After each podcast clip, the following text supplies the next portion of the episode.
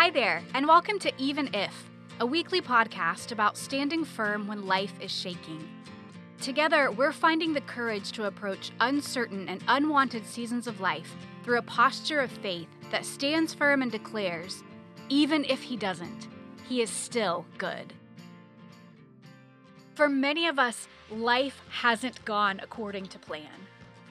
Some of us are in waiting seasons that just keep dragging on. We're waiting on proposals and paychecks and positive pregnancy tests.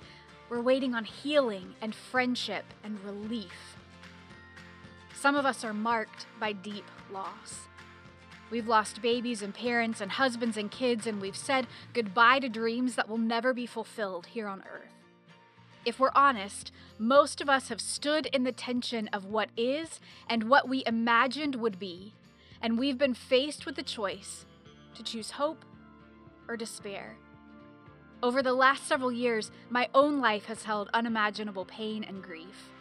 And I've come to redefine hope in circumstances that I never would have chosen. See, hope isn't so much the assurance that our circumstance will change, but the belief that it can and the confident expectation that God is moving even if it doesn't.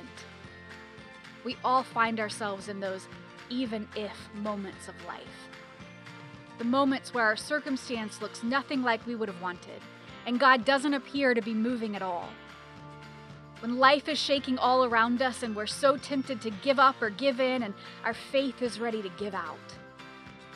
But there's a strength available to us even here. And together on this podcast, we're navigating these seasons of life, learning how to stand firm when life is shaking, and with resolve in our hearts, and sometimes with a quiver in our voice, boldly declare God's goodness in our lives, even if.